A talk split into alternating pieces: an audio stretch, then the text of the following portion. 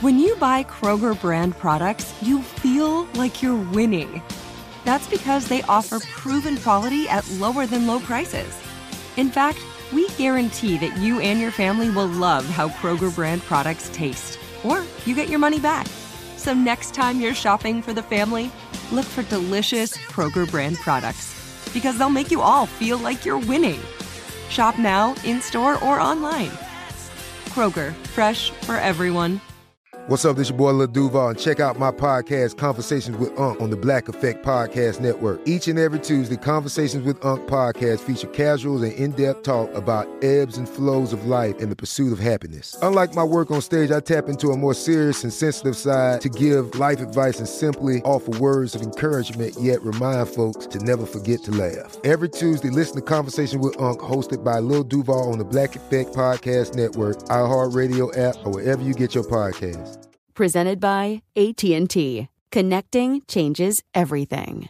This episode is brought to you by Navy Federal Credit Union. At Navy Federal, it's been the mission to help the military community for over 90 years. And not just help them, but do everything to make sure they not only grow, but flourish. That's why Navy Federal Credit Union has all kinds of great savings and investment options, like share certificates with sky-high rates. So don't hesitate. Start growing your finances today with a variety of savings and investment options. Navy Federal Credit Union. Our members are the mission. Savings products insured by NCUA. Investment products are not insured, not obligations of Navy Federal and may lose value. Hey, thanks for downloading the podcast. If you want to listen live, all you have to do is download the iHeartRadio app and search for Fantasy Sports Radio Network. Also, if you want to catch this show on video, be sure to check out Zumo TV, channel 719. That's where you can find Sports Grid's Fantasy Sports Network. Enjoy the show, and thanks so much for listening. On FFC. If you'd like to follow us on Twitter, please do so at SportsGrid. George is at George Kurtz. I'm at Mike Blewett on Instagram. We're at SportsGrid TV. I'm at MP Blewett. P is in Patrick. I got to figure out a better Instagram handle. That's what I got for now. So feel free to hit me up over there. But Mike Zimmer talking about the Minnesota Vikings right now. He's about as old school a coach as there is, right? In the league, head coach. And there's a lot of old school coaches out there, but Mike Zimmer's got an old school way about him, right, George? He's been talking about the possibility of reduced practice time and joint practices specifically this season. He says, I thought about it a little bit. It's according to ESPN, Courtney Cronin. The problem I foresee with having the joint practices is you may not be able to get your guys up to speed fast enough for what they have to do as opposed to worrying about another player.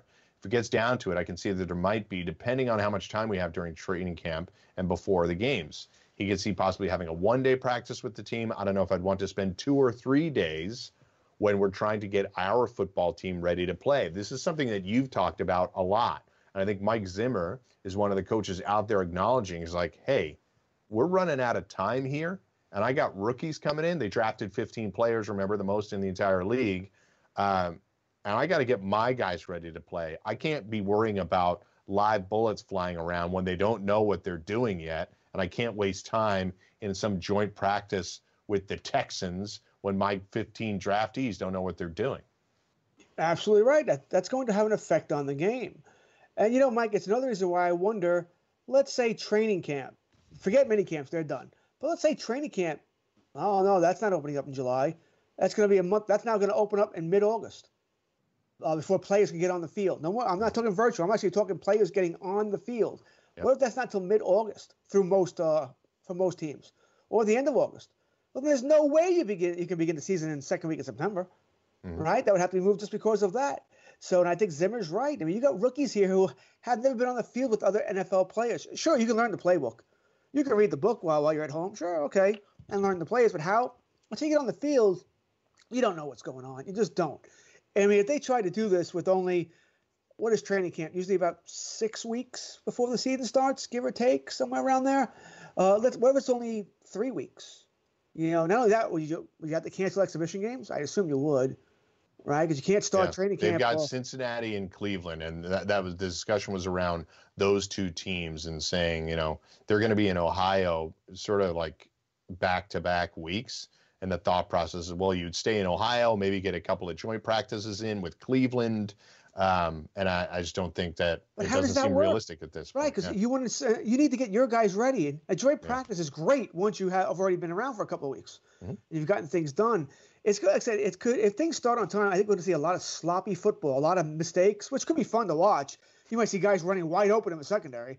Yeah. You know, because, hey, somebody screwed up. Or you might see a quarterback get killed for the same reason, because someone didn't pick up the blitz they were supposed to pick up because there wasn't enough camp. And the NFL won't like that. Won't like if Tom Brady's out week one because, you know, the fullback who was supposed to block didn't stay in.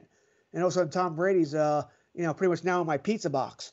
So that won't be good either. So I think you'll see a lot of messed up football if training camp is truncated in any way. You might see it anyway. Once again, no mini camps.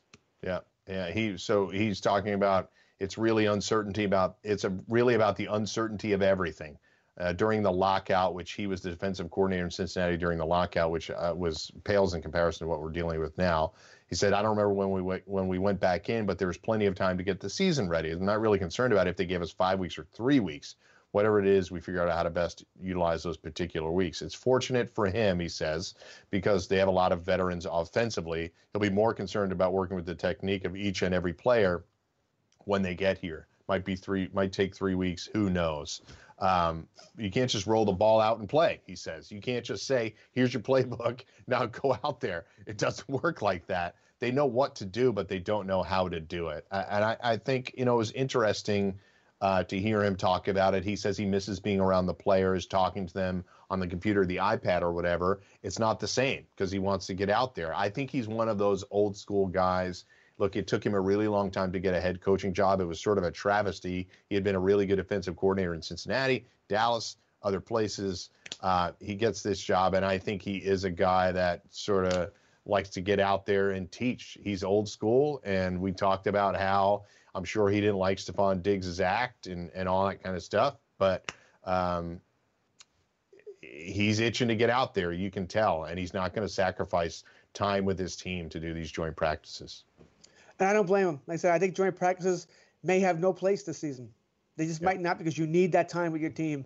You know, I think joint practices are a good thing, except when they're fighting with each other. That's kind of idiotic to see 1,000 guys on the field fighting with each other. But I think they're a good thing because you get an idea of how you line up against another team when guys aren't maybe taking it easy on you.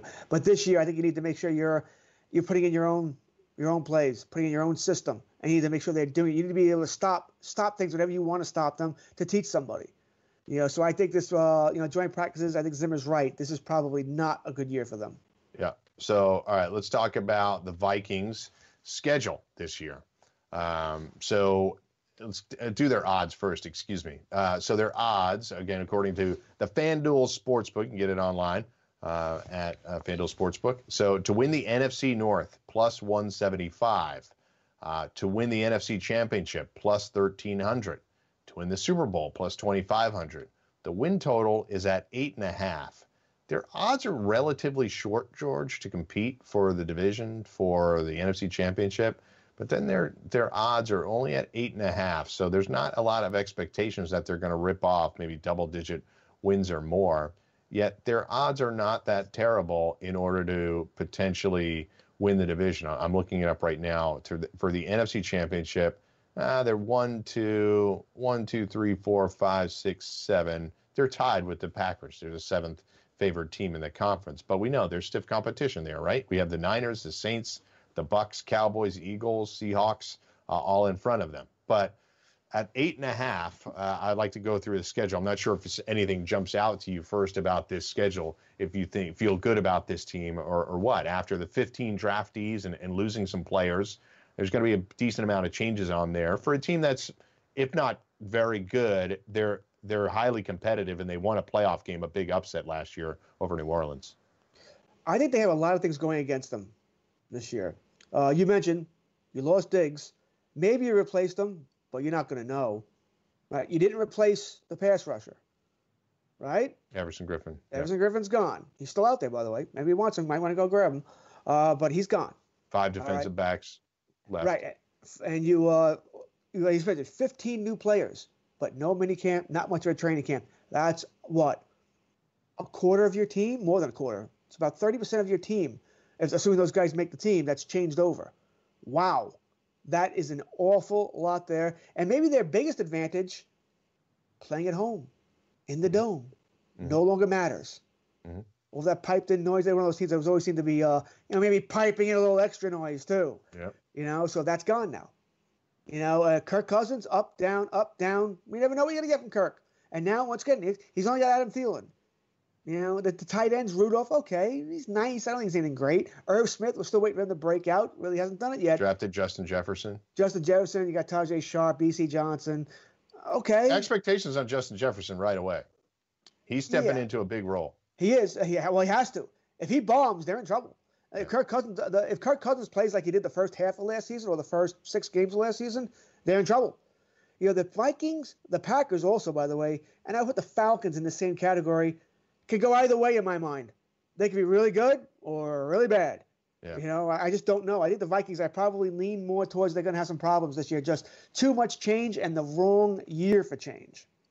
Yeah, I think that's fair to say as far as it being the wrong year for change. And again, the juice, so minus 150 to the over. So this is one of the bets on the board that bettors like the most. It has not yet pushed up to 9.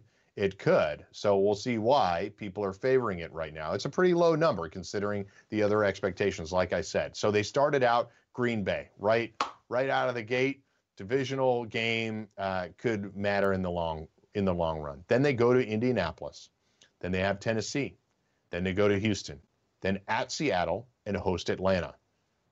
I don't love that start. That's all. There's all competitive teams, depending on how you feel about Houston, which we know their schedule really is brutal coming out of the gate. That's one of those games that Houston's going to be desperate to win, because I think when we did this with the Texans, George, you thought they were going to be 0-3, maybe even 0-4. So that's going to be a hard one going to Houston if they're winless. And then they got Atlanta in week 6 right before the bye week. So how does that first chunk look to you? Not good. Not good at all. I mean, competitive teams. There's no win there. You're thrilled with 3-3 here. If you can get out 3-3, I think you're doing a cartwheels here. The one team I don't feel good about making the playoffs here at all. The Houston? Team I feel worst is Houston. Yeah, and they won the division. That's on the road, and the road may not matter as much. Yeah. The Green Bay, they always seem to split, so I'll give you the win there. I think Indianapolis is a loss. Tennessee can go either way. I probably lean towards a loss. I'll give you actually a win against Houston, and then a loss to Seattle and Atlanta. I'll give you a W, but then that puts you at 3-3, and I think that's being kind. If they have any kind of problem, like what I mentioned before, where they no home field. All the rookies, it leads to a problem. Kirk Cousins not playing well. They're 2-4 at best. Yeah, good time for a bye week, it seems. But check this out: coming out of the bye week, go to Green Bay. At Green Bay, another divisional game versus Detroit. Another divisional game at Chicago. Three straight divisional. Then they host Dallas. Then they host Carolina. Then they host Jacksonville. So that's a decent break right there. They have a Monday nighter against the Bears. Then they host Dallas, Carolina, and Jacksonville, all 3 in a row. So they don't have to leave Minnesota during the month, during that stretch in late November around Thanksgiving into December. Then they go to Tampa. Then they host Chicago, at New Orleans, at Detroit. So their December games are versus Jacksonville, then at Tampa, versus Chicago, at New Orleans, at Detroit. That's the way they close it out. What's that over on the mic? 8.5. Doing it in my head, I had 8 at best, and I think I was being nice a couple of these times. I don't like it. I just think there's too many question marks with this team, that they change too many things, and we don't know about Jefferson. We don't know about Kirk Cousins with the problems at the wide receiver. You don't know about these 15 rookies. The home field's not going to be what it used to be, at least not the first half of the season. I think I'd go under here. What about Dalvin Cook just being a beast this year? He better be. Yeah, I'm giving you that. He better be. But even if he gets hurt, Madison's pretty damn good, too. The running game will be fine, but that running game better dominate. Yeah. This division's going to be funky, right? We're expecting Green Bay to regress. Yes. Can Minnesota steal wins? Can they be the dominant team in the division? Or is it like last year where or 2 years ago where they were passing it back and forth and neither team was particularly good? Green Bay won 13 games last year. I think 9 wins will get you this division. That's entirely possible. So, man, can Detroit steal it? Is Detroit going to be better? They made a lot of changes. They made as many changes as Minnesota. They just did it in free agency. So George and I will come back after this. We're going to talk about the Indianapolis Colts next on FFC. DailyRoto.com. Learn from the game's best DFS players. We don't just give you premier advice, we play every day.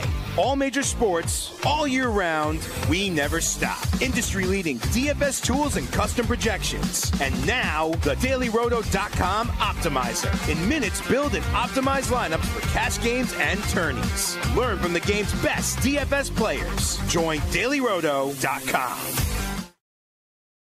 Are you tired of your scented cleaning products smelling and cleaning like meh? Then it's time for an upgrade with the power of Clorox Scentiva. With an uplifting scent that smells like coconut, Clorox Scentiva gives you powerful clean like Clorox, but a feeling like being transported to a tropical island retreat.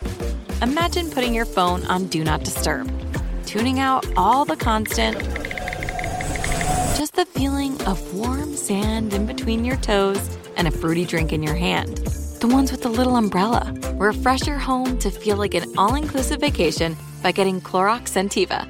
Also available in grapefruit and lavender scents at a nearby retail store. At JCPenney, fashion counts for everybody and everybody.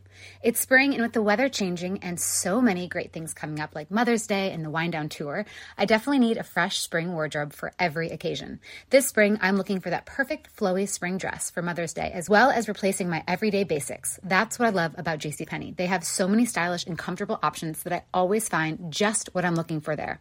Spring is a feel-good season and comes in all shapes, sizes, and colors. The fashion at JCPenney is the same way. Refresh your wardrobe this spring with styles that gets you something to wear that fits your favorite moments of the season at prices that feel just as good. Discover brands that get you and put style and comfort first, like Worthington and Liz Claiborne for her, each in women's petite and plus sizes, and Stafford and Mutual weave for him, style and comfort for all, even big and tall. Plus even more for the whole family like Levi's and Exertion. Here, spring comes in all shapes, sizes, and colors. JCPenney, make everybody count. With AT&T in-car Wi-Fi, elevate your adventure by transforming your vehicle into a reliable Wi-Fi hotspot. Connect up to 10 devices up to 50 feet away from your vehicle, making it ideal for camping and road trips. Don't miss out on the fun. Embark on your next adventure today. Visit att.com/in-car Wi-Fi to check if you're eligible for a free trial. Always pay careful attention to the road and don't drive distracted. Wi-Fi hotspot intended for passenger use only when vehicle is in operation. Compatible device and vehicle required.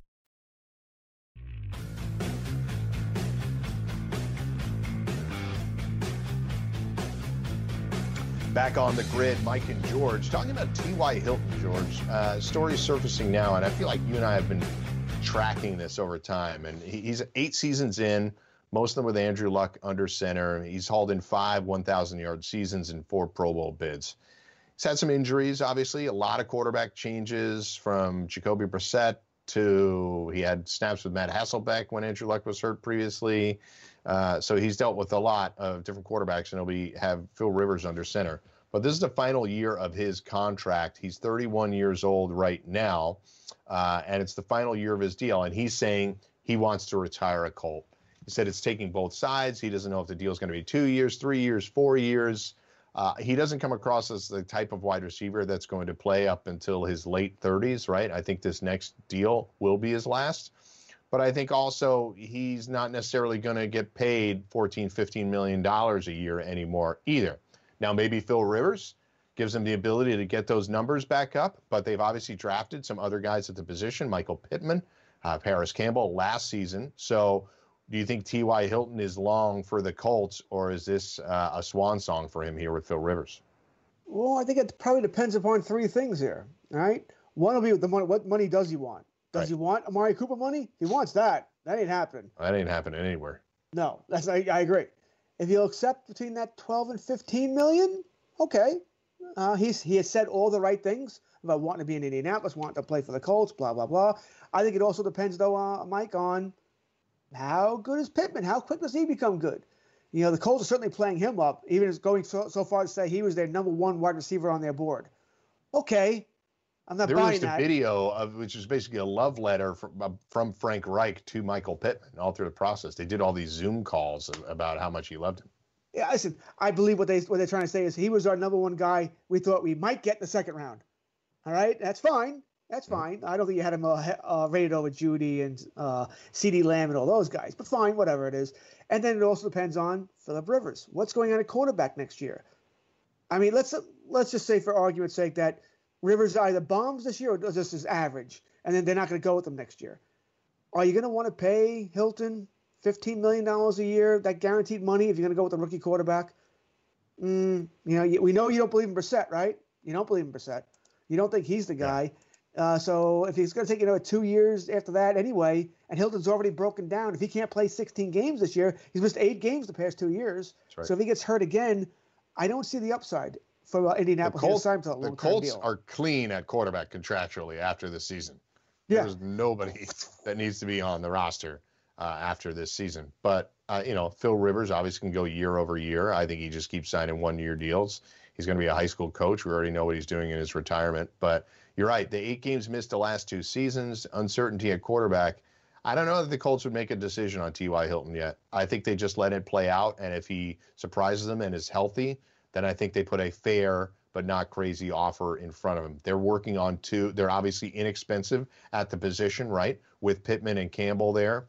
They're not really having to spend a lot of money. Those are, second-round picks in the last 2 seasons. So they can afford a $10 million to $12 million a year wide receiver, no problem. Yeah, I think that's what they're going to be going for. When you were talking about this, I'm thinking, they'll probably offer – I think the Colts will start at $440, and I think Hilton will offer $460.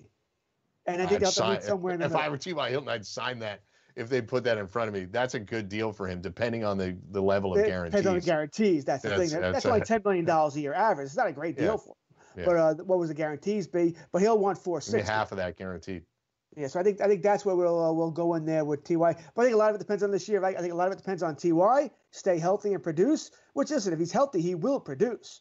But stay healthy for 16 games. And for Philip Rivers, can you get the ball down the field?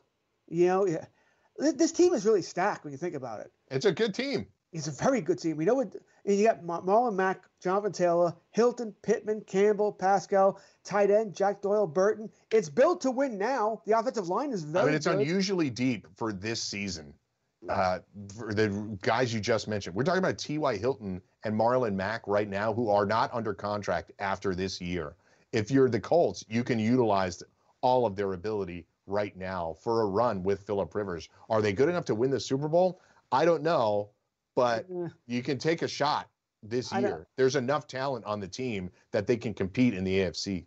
Oh, absolutely. I think they're the best team in that division, although Tennessee's really close with them. Yeah. It all depends on Philip Rivers. If he can get the fountain of youth back, if he can get that shot put motion back where he gets the ball out on time, and maybe he's not feeling the rush, maybe not seeing the rush anymore because that offensive line is better than what he's had, this team could do some damage. The defense is not there with the Ravens or the Bills, and the offense isn't as good as the Chiefs, so they're going to have some issues here. It's funny. I keep looking at the cornerback's name, Rock Ya Sin. Yeah. I mean, is that ever – that should be a tagline. Rock Ya Sin, baby. It's Rock Ya Sin. Just go for it. Yeah, well, we'll see. You need him and Malik Hooker to step up. He's Temple tough, Rock Ya Sin is. So how many teams would you guess are more heavily favored to win the AFC than the Colts, George? To win the entire AFC? Yeah. Chiefs, Ravens. I'll go. I can see Pittsburgh being more favored. I'll go 3. That's a good guess. It's not Pittsburgh. They're right behind them at plus 1,200. The Pats are still in front of them at plus 1,000. Ravens at plus 330 and the Chiefs at plus 300. So the Colts plus 1,100 to win the AFC. They are plus 135 to win the AFC South. To win Super Bowl 55 plus 2,400. And the over-under, again, it's like the Vikings. They have these sort of favorable odds in order to win, to conceivably win the conference and division. And yet the win total is only at 8.5 right now. So let's take a look at what this schedule looks like. And I want to check the juice on this bet as well. We always do this live because it does change slightly from time to time. So I remember looking this up before. I think they have the most juice in the entire league on their bet right now. It's minus 160 to go over 8.5. So you have to pay a premium to go over, but you might also be in a position, George, where this eventually creeps up and they have to move it to 9. And then you're flat at 9 on a bet, and you might as well take the lower odds. Just put a little bit more money on it. So here it is. We'll start it out. At Jacksonville. versus Minnesota, versus New York Jets, at Chicago, at Cleveland, hosting Cincinnati, bye week. That's your first six games. What do you think? Boy, this is, if they come out hot, I mean, which is could be a problem because, once again, this is a team, you know, you got Phil Rivers, new quarterback there. He may not have much time to work with Hilton, those receivers. So it could be an issue, but if they can come out hot, 5-1 is not out of the question. They can run the ball 40 times. 6-0 is not out of the question here. Yeah, they can run the ball. You're right. With that offensive line, Mack and Taylor, you can do a lot of damage here. Jacksonville's a win. The Minnesota one is at home. I think that's a win. Jets are a win. At Chicago, at Cleveland, I think one of those is probably a loss, but not both. Cincinnati, I think, is a W. I think it's 5-1 at worst. Sets up for 5-1. I agree totally.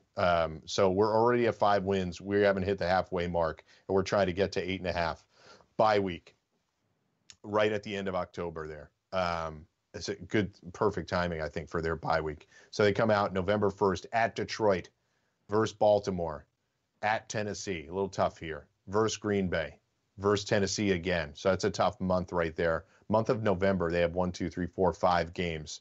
So it's at Detroit, Baltimore, at Tennessee, Green Bay, Tennessee, at Houston, at Vegas, Houston again, at Pittsburgh, Jacksonville to close the season. So Jacksonville, oddly, bookends their entire season. So they can start with a win and end with a win. But it gets a little tougher in there. The Baltimore, Tennessee, Green Bay, Tennessee stretch is tough. But in general, you know, 3 out of their last 5 games are on the road. They're not on the road for any extended stretch at all during this season. Primetime games. They got 1 Thursday nighter at Tennessee. And that's it. Surprise it's not more. For a good team like this, that might be okay, though. They get into a nice rhythm here, man. They're playing all Sunday games. I think this all plays out for them very well. Doing it real quickly, I got them 11-5. I mean, I'm easily taking the over here. I got it 11-5. I mean, yeah, they'll lose to Baltimore, even though it's at home. I think it's a tough game. They'll split with Tennessee. I'll give them a split versus Houston. Keep in mind, Tennessee, they always seem to have something over Tennessee. So, but I'll still give them a split there. I'll give them a split versus Houston. I think if you win versus Vegas, a loss to Pittsburgh, you're going to beat Jacksonville. So, I mean, like I said, if they come out hot, this, in my mind, this is a double-digit win team. I think of all the teams that we've done so far, you and I have liked Buffalo a lot from the beginning. This is my new favorite over, and I'll say my caveat now that I think putting any money on the sportsbook now, you can try to gain an edge, certainly, if you feel like the bet is egregiously low or you feel like it's really in your favor. Now, I'd be paying a big premium for the Colts right here. But to date, of all the teams that we've analyzed, which is now almost the second time that we're going through it, this is my favorite win total. I like it more than Buffalo because of the way this ends up. Their schedule isn't disrupted except for one time on a short week, and they're back to business. And that short week was against Tennessee. All right, that's actually a tough game. But this is my favorite so far. I wish I didn't have to pay the 160, but I had opportunities before. And I think that's why it is at 160, George. People saw the schedule, understand that it lines up well. And this is a strong team. I think they could line up to cruise to this division. I think Tennessee's their only competition for this season. I think Houston's taken a step back, and Jacksonville is conceivably the worst team in football. We'll get to their schedule eventually at some point. But I think this lines up really well. You're right about Phil Rivers. I think it could go sideways with Phil Rivers if he plays the way he played last year, but then they would pivot and run the ball 40 times a game. Yeah, and they can do that with short passing for that matter as well, to keep him healthy. I mean, one thing about the Tennessee game, listen, I hate it. I hate that the NFL schedules division games, especially important division games, in Indianapolis, Tennessee, on short weeks. I think that's nuts. I think it's stupid. With that being said, I was going to give you a loss in that game no matter where it was or when it was. At Tennessee division, you know, I'm not going to give you a W there. And they play him 2 weeks later, too. Another weird little quirk there. I mean, that should be spread out more. Sure, well, whatever. Maybe it will be if these schedules are all turned upside down anyway. Yeah, they could be, certainly. All right, but I like the schedule way it plays out for them a lot. This is one of my favorite. Like I said, Buffalo is still a favorite of mine, and so is this one for Indianapolis. I think this is a good team. I mean, if Philip Rivers, like I said, if he could turn it back, this could be a very good team. I don't think he can, mind you. I think, once again, football has caught up to him in that motion he does. But if he can just be serviceable, not terrible. Don't be Jameis Winston, you know, North. I think they'll be a good, solid team. Yeah, agreed. So lines up really well. Again, you know, you may have to be waiting a long time here with the uncertainty regarding the NFL season to starting, and if and when we can complete it. If we see the season go all the way into the end of February, that's a caveat by us to let you know that the books will be hanging on to your money for a longer period of time than they otherwise would. If you're placing bets in May and then not getting your money back until late February, that's a really long time. It's a 9-month float on the sports book. So if you're interested in that, so be it. So that's it for the Colts. Coming up next, we'll have the Atlanta Falcons and Todd Gurley and his knee. So we'll see how that goes. Next on The Grid, Mike and George right here on FFC. DailyRoto.com. Learn from the game's best DFS players. We don't just give you premier advice. We play every day. All major sports, all year round, we never stop. Industry-leading DFS tools and custom projections. And now, the DailyRoto.com Optimizer. In minutes, build an optimized lineup for cash games and tourneys. Learn from the game's best DFS players. Join DailyRoto.com. Are you tired of your scented cleaning products smelling and cleaning like meh? Then it's time for an upgrade with the power of Clorox Scentiva. With an uplifting scent that smells like coconut, Clorox Scentiva gives you powerful clean like Clorox, but a feeling like being transported to a tropical island retreat. Imagine putting your phone on Do Not Disturb, tuning out all the constant, just the feeling of warm sand in between your toes and a fruity drink in your hand. The ones with the little umbrella. Refresh your home to feel like an all-inclusive vacation by getting Clorox Scentiva. Also available in grapefruit and lavender scents at a nearby retail store. At JCPenney, fashion counts for everybody and everybody. It's spring, and with the weather changing and so many great things coming up like Mother's Day and the Wind Down Tour, I definitely need a fresh spring wardrobe for every occasion. This spring, I'm looking for that perfect flowy spring dress for Mother's Day, as well as replacing my everyday basics. That's what I love about JCPenney. They have so many stylish and comfortable options that I always find just what I'm looking for there. Spring is a feel-good season and comes in all shapes, sizes, and colors. The fashion at JCPenney is the same way. Refresh your wardrobe this spring with styles that gets you, something to wear that fits your favorite moments of the season at prices that feel just as good. Discover brands that get you and put style and comfort first, like Worthington and Liz Claiborne for her, each in women's petite and plus sizes, and Stafford and Mutual weave for him, style and comfort for all, even big and tall. Plus even more for the whole family like Levi's and Exertion. Here, spring comes in all shapes, sizes, and colors. JCPenney, make everybody count.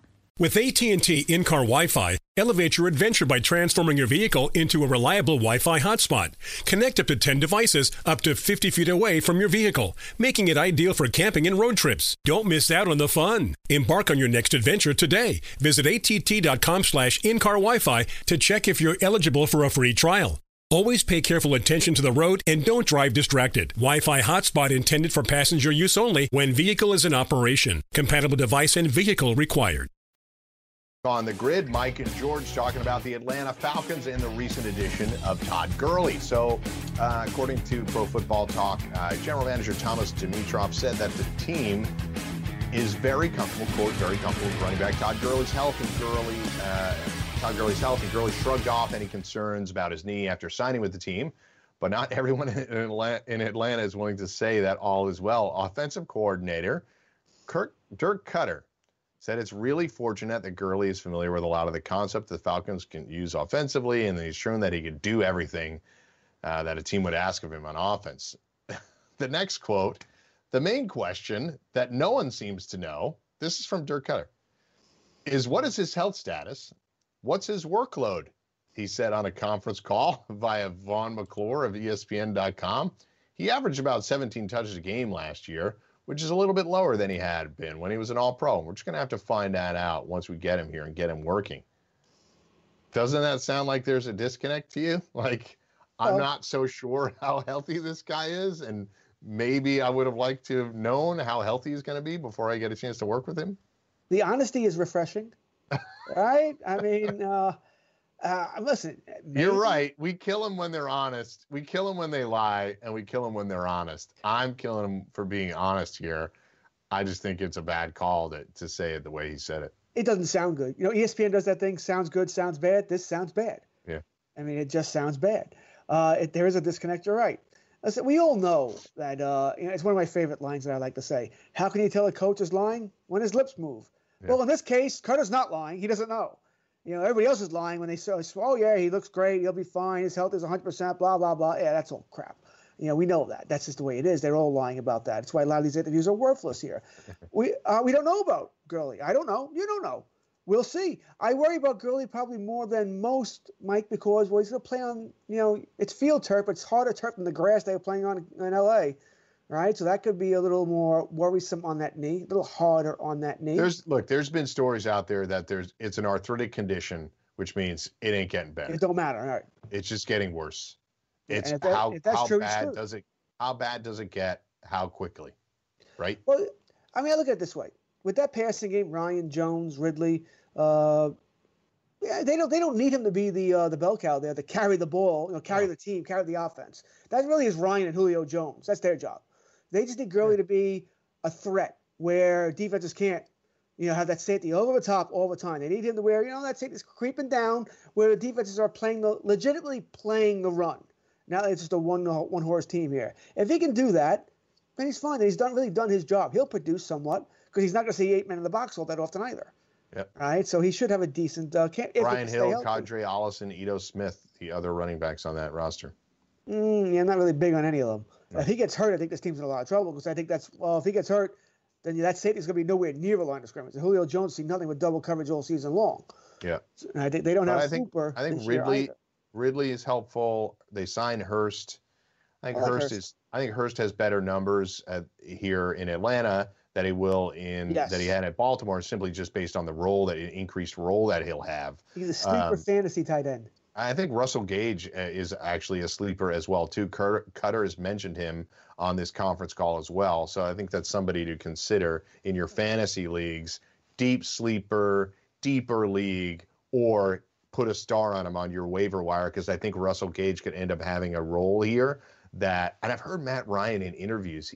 I heard a Matt Ryan interview with Peter King a couple of weeks ago, and his name came up more than once, and it just made me put a star next to it and be like, I think he's going to get a lot more targets than we might have suspected. Clearly, it's a Jones, Ridley, and maybe even Gurley coming out of the backfield thing, but Gurley goes down. Hurst doesn't develop into the role that they want. Russell Gage has been in this offense. I think he might be somebody that if they turn it up a notch on the passing wise, I think Russell Gage can be that kind of maybe the super DFS guy, or in your deeper league, somebody that can come be a waiver wire steal or a late draft pick. Yeah, probably not as high on him as you. I just don't know if there's going to be enough room in this offense for a third wide receiver. I get it. So as far as fantasy wise, but I just like fantasy. Him being in the offense versus the other two not having been there. I said in a deeper league, I'm actually okay with that. I'm actually okay with also if you draft Jones or Ridley, you want to cover yourself in case one gets hurt. Yeah. As far as fantasy is concerned, Gage. But one thing I brought up to you earlier, I think I brought it up during a break, fantasy wise, and it equates to this too. We're all worried fantasy because if you draft Tom Brady, week 13 in certain leagues, you don't have him for the playoffs. Mm-hmm. You know what? But maybe you shouldn't worry about that because if they change the schedule in the NFL, you mentioned the first 4 weeks and now the last 4 weeks of the season. Well, now you don't have to worry about Brady. I don't offhand know who has the week 4 buys, but now you got to worry about those teams that have a buy in your championship week possibly. So this is going to be a really topsy turvy season all around, fantasy wise and NFL wise, and gambling wise, all wise. I agree. I think we're walking through these schedules and saying this team closes tough or opens easy. They might close easy. What would you put the odds, Mike? Give me the odds that the season is played as normal. Starts in week 1 and the second week, second Thursday in September, and finishes on first week in January. Certainly increased over the last few weeks. I think they're going to blow through it. I think they're going to try. I don't think they will get through it. I think if the numbers get a little bit better during the summer from the coronavirus. And I have no idea what they're going to look like. I know some people feel really confident that summer is going to pass this by, but other states are increasing, and we'll see. I think the numbers will get better. My problem is this: I think they're going to start on time. I do. I now think they'll start on time. It didn't look like that a month ago. But what happens in November when it gets cold again, and almost every medical person will tell you it's going to come back? Not to the same degree, but it's going to come back. I think that's where the decisions get made. Or is it just, hey, what? Roethlisberger's got it? Well, tough luck, Pittsburgh. Sorry. I think that's it. I think the chips fall where they may. And if it gets so bad that they have to start put a pause on the season for a couple of weeks and quarantine or whatever, then that's what they have to do. I think they're going to blow through as many weeks as they can before it starts to get bad or look bad. And then, so if you had to give me odds to start on time, it's well over 50%. I think we're looking 75, 80%. That's the odds I put right now for them to start on time. Doesn't matter what I think about any of it. The NFL, what I think they're going to do. Yeah, what I think they should do and what they will do are two different things. I'm with you. I think they're going to start. They're going to try their hardest. I think for them not to start on time, something would have to go wrong, something else that hasn't happened yet. I agree. You know, I think something would have to go wrong. So I think they're going to try. The only thing I can think of where they wouldn't start on time is that they just can't open training camp till mid-August. You know, they have no choice now but to back up the season. Yeah, that I could see. Week one could be a fungible week where they don't care as much, right? But if that happened, if they just moved week one back, the Colts and Jags would play 2 weeks in a row. So I think you'll have funky things like that. So let's get to the Falcons' schedule. I'll leave it to the end to ask you a question about Gurley. But Falcons' schedule, here's their odds. And this is one of the teams that you and I have said from the beginning, they are a wide variance on this team. So let's look at the schedule. To win the NFC South, plus 700. Which is only in front of the Panthers. To win the NFC Championship, plus 2,200. To win the Super Bowl, plus 4,600. Win total at 7.5. The juice on that over is plus 100. The under is minus 120. So if you feel like they're going to go over here, you're getting a little bit better odds. So here it is. Hosting Seattle, at Dallas. Hosting Chicago, at Green Bay. Hosting Carolina, at Minnesota. Hosting Detroit, this is a full one week on, 1 week off from home and away.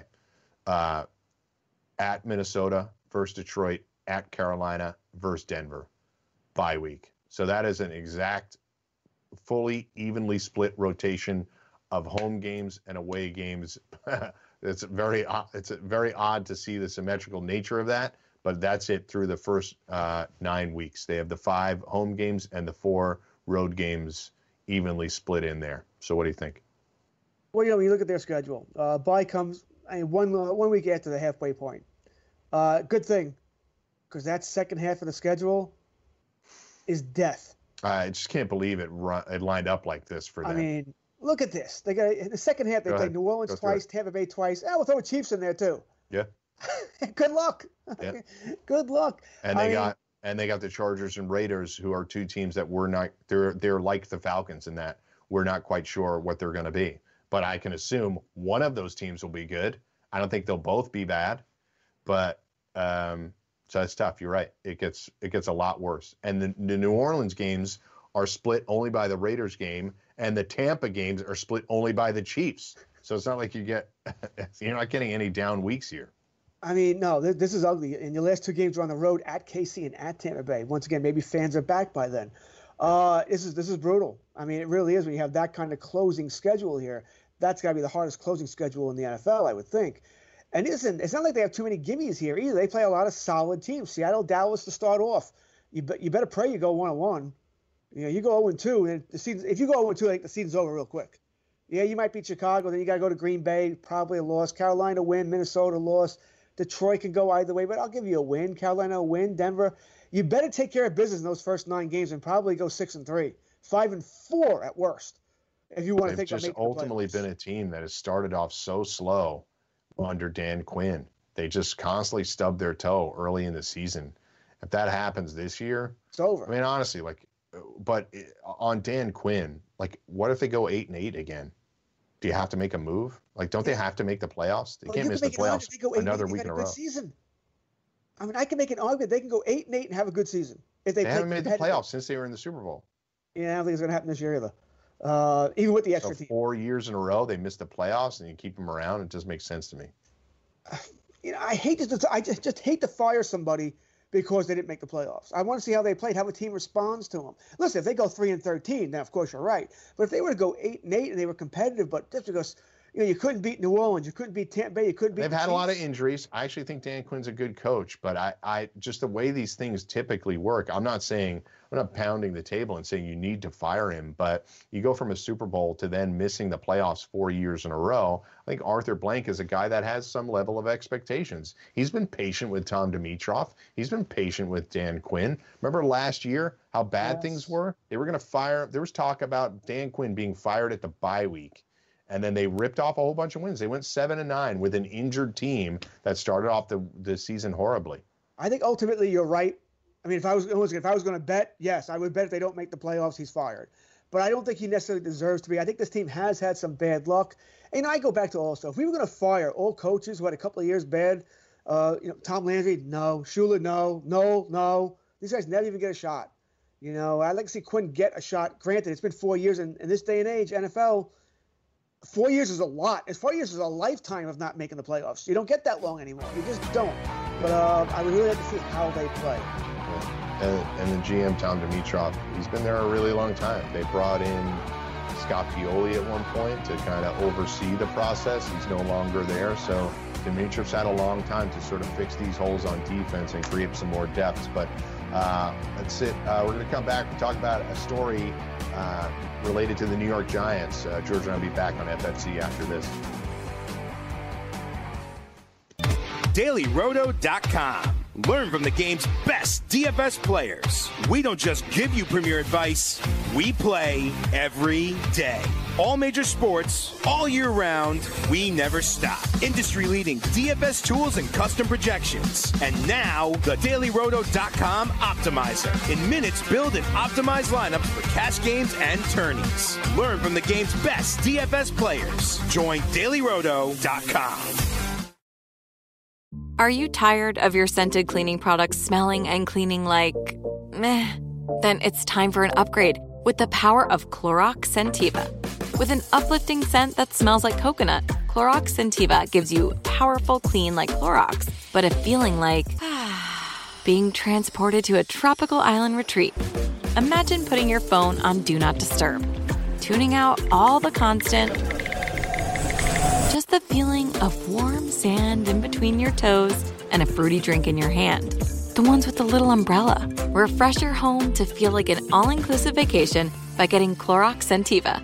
Also available in grapefruit and lavender scents at a nearby retail store.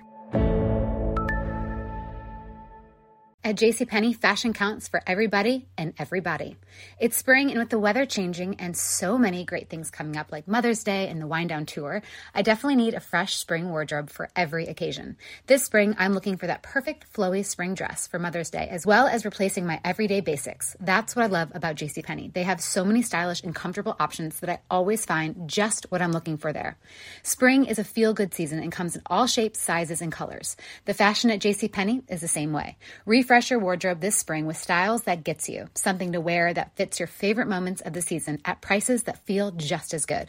Discover brands that get you and put style and comfort first, like Worthington and Liz Claiborne for her, each in women's petite and plus sizes, and Stafford and Mutual Weave for him, style and comfort for all, even big and tall.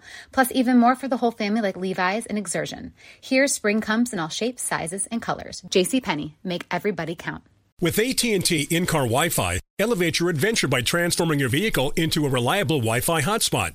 Connect up to 10 devices up to 50 feet away from your vehicle, making it ideal for camping and road trips. Don't miss out on the fun. Embark on your next adventure today. Visit att.com/in-car Wi-Fi to check if you're eligible for a free trial.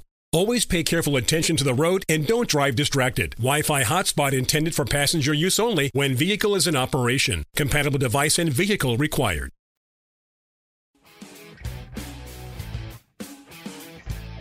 Mike and George back on FFC, closing it out with this segment right here. Troubling story out of New York. Giants defensive back DeAndre Baker and Seattle Seahawks cornerback Quentin Dunbar. I guess I should say the story's out of Florida because that's where it occurred. Have been charged with 4 counts of armed robbery with a firearm stemming from a May 13th incident, according to an arrest warrant issued Thursday by the Miramar Police Department. So Baker is also being charged with 4 counts of aggravated assault with a firearm.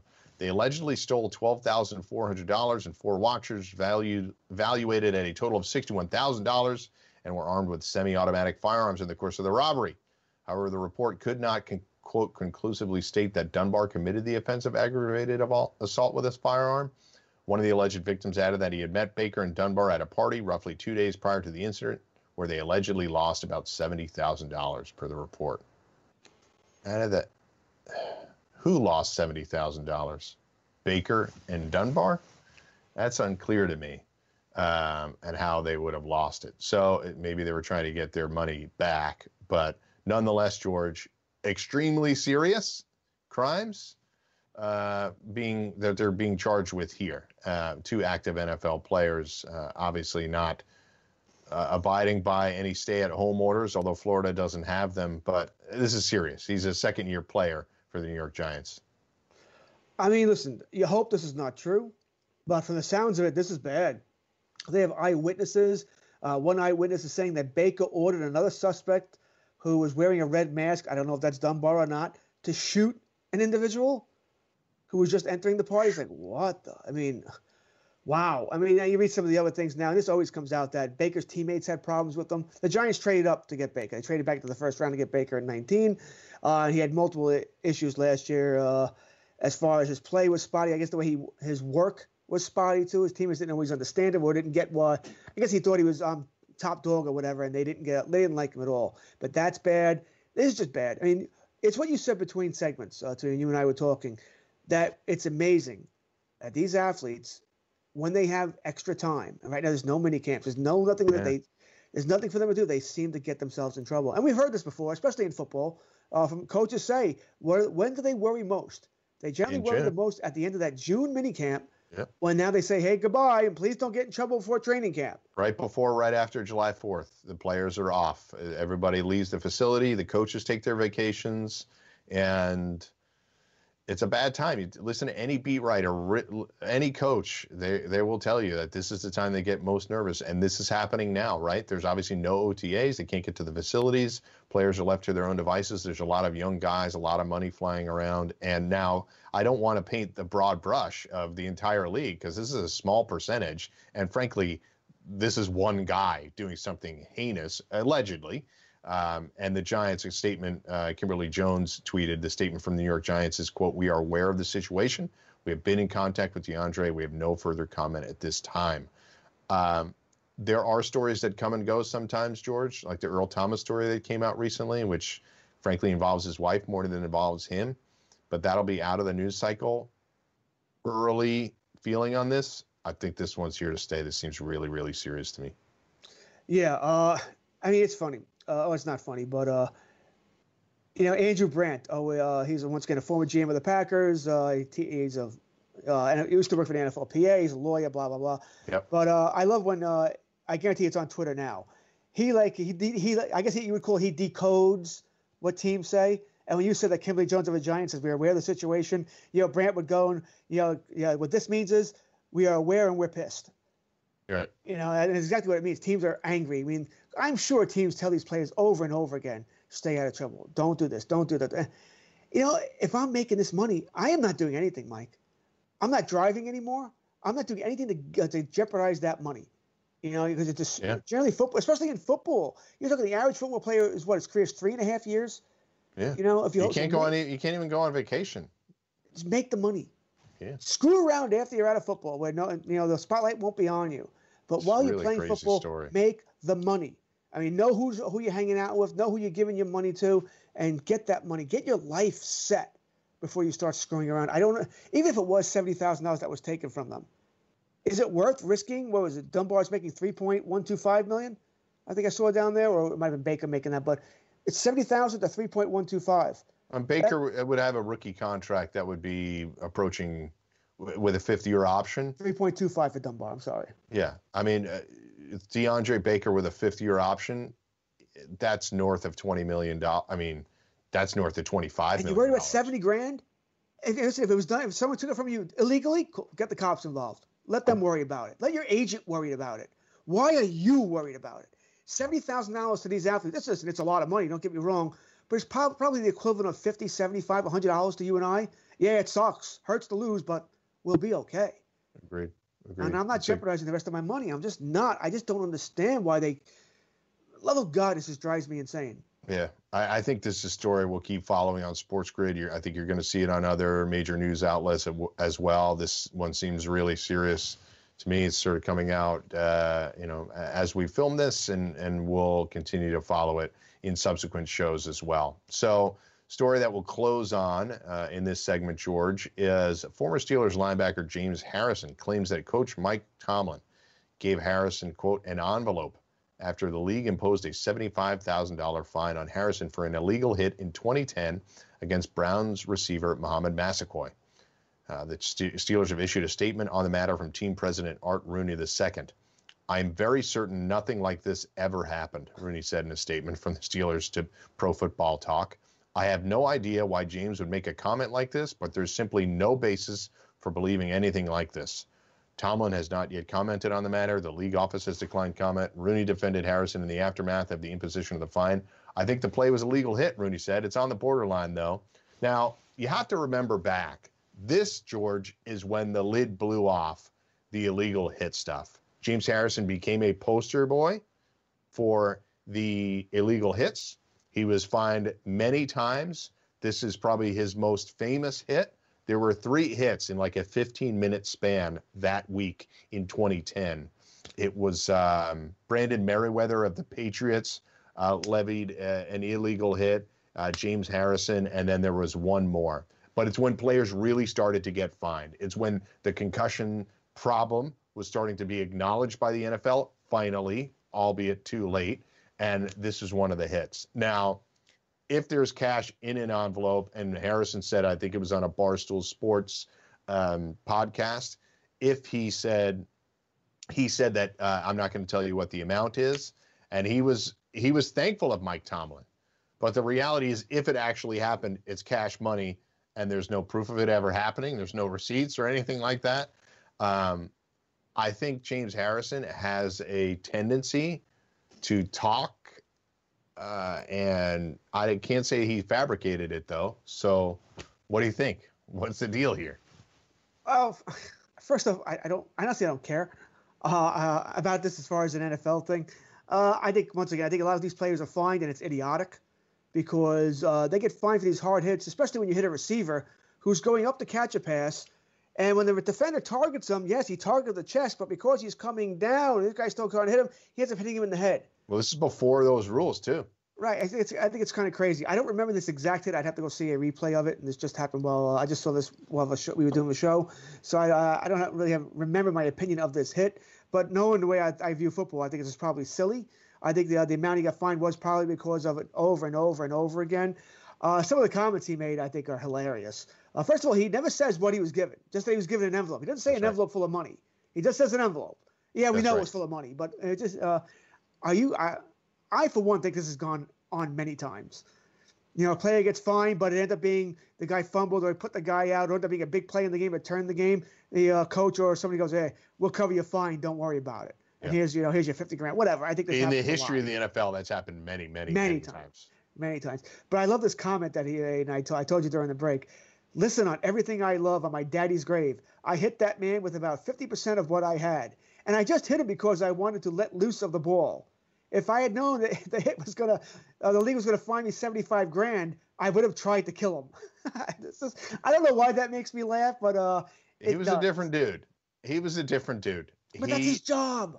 I know. His job is to hit. And by the way, he won NFL Defensive Player of the Year in 2008. He made the greatest defensive play in the history of the Super Bowl. He made a ton of money for the Steelers, and he was a great player. He did become the poster guy for these illegal hits. He just did at some point. He started getting fined. He racked up hundreds of thousands of dollars of fines over the course of his career, I believe. So, look, this story is so out of left field. I don't know why he felt motivated to talk about it, even if it's 1,000% true. It's an odd thing to put Mike Tomlin in his position, especially because he's complimentary of Tomlin as he's talking about it. But I think he was trying to be complimentary of him. He is. Hey, look, Mike took care of me. He did. If that's all true. But it's an odd thing for him to say. He's also a guy that he didn't vote. When the Steelers won the Super Bowl in 2008, he refused to go to the White House.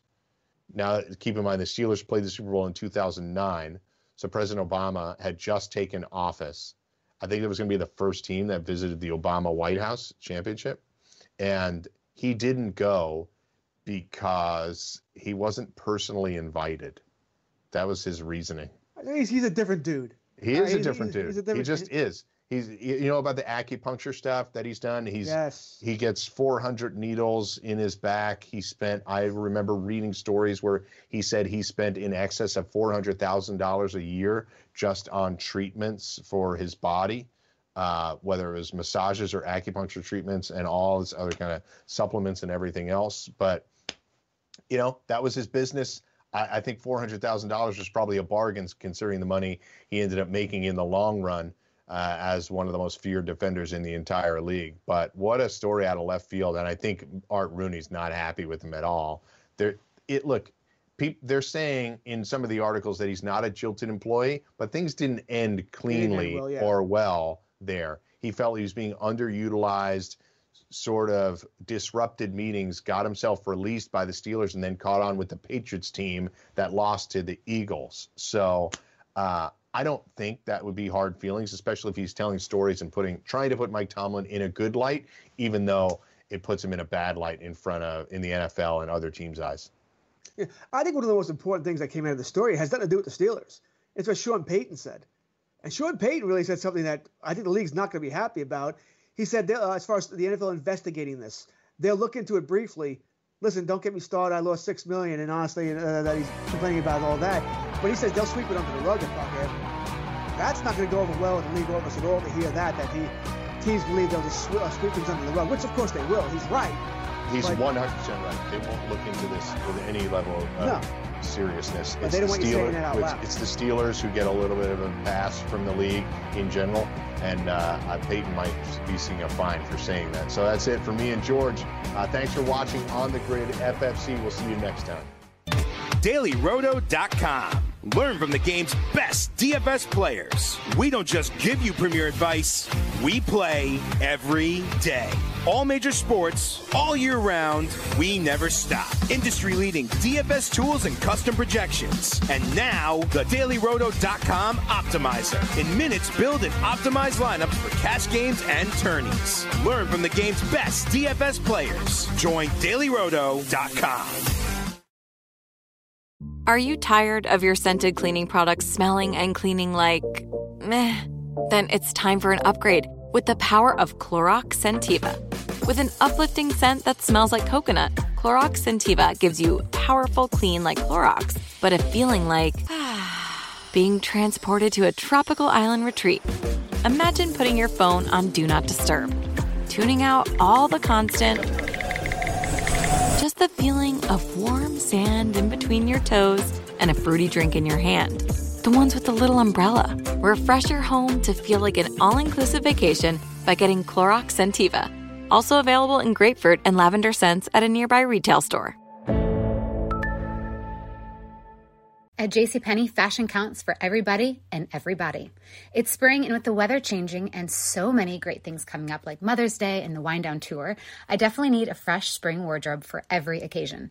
This spring, I'm looking for that perfect flowy spring dress for Mother's Day, as well as replacing my everyday basics. That's what I love about JCPenney. They have so many stylish and comfortable options that I always find just what I'm looking for there. Spring is a feel-good season and comes in all shapes, sizes, and colors. The fashion at JCPenney is the same way.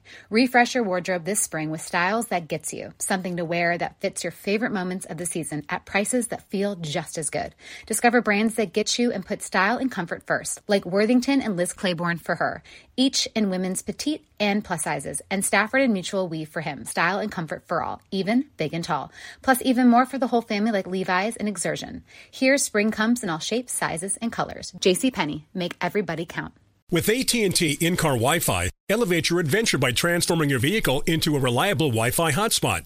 Connect up to 10 devices up to 50 feet away from your vehicle, making it ideal for camping and road trips. Don't miss out on the fun. Embark on your next adventure today. Visit att.com/in-car Wi-Fi to check if you're eligible for a free trial. Always pay careful attention to the road and don't drive distracted. Wi-Fi hotspot intended for passenger use only when vehicle is in operation. Compatible device and vehicle required. Awards Watch says Liam Neeson is at his best. Don't miss In the Land of Saints and Sinners. Having left his dark past behind, retired hitman Finbar Murphy, played by Neeson, leads a quiet life in a remote coastal Irish town. But when a menacing crew of terrorists arrive, Finbar is drawn into a vicious game of cat and mouse, forcing him to choose between exposing his secret identity or defending his friends and neighbors.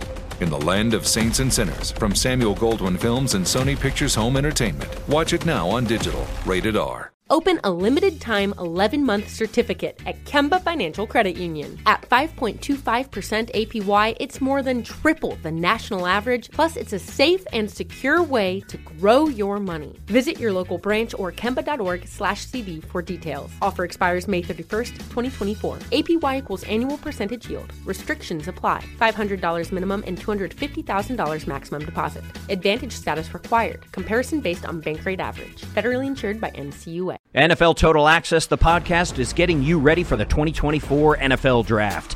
I'm your host, Andrew Levy, and I'll be delivering two shows a week to make sure you're caught up on the very latest NFL news, including every free agency move and how it changes the draft needs of your favorite team. Draft experts and talent scouts, mock drafts, and a few shock drafts, too. NFL Total Access, the podcast, is already on the clock on the iHeartRadio app, Apple Podcasts, or wherever you get your podcasts.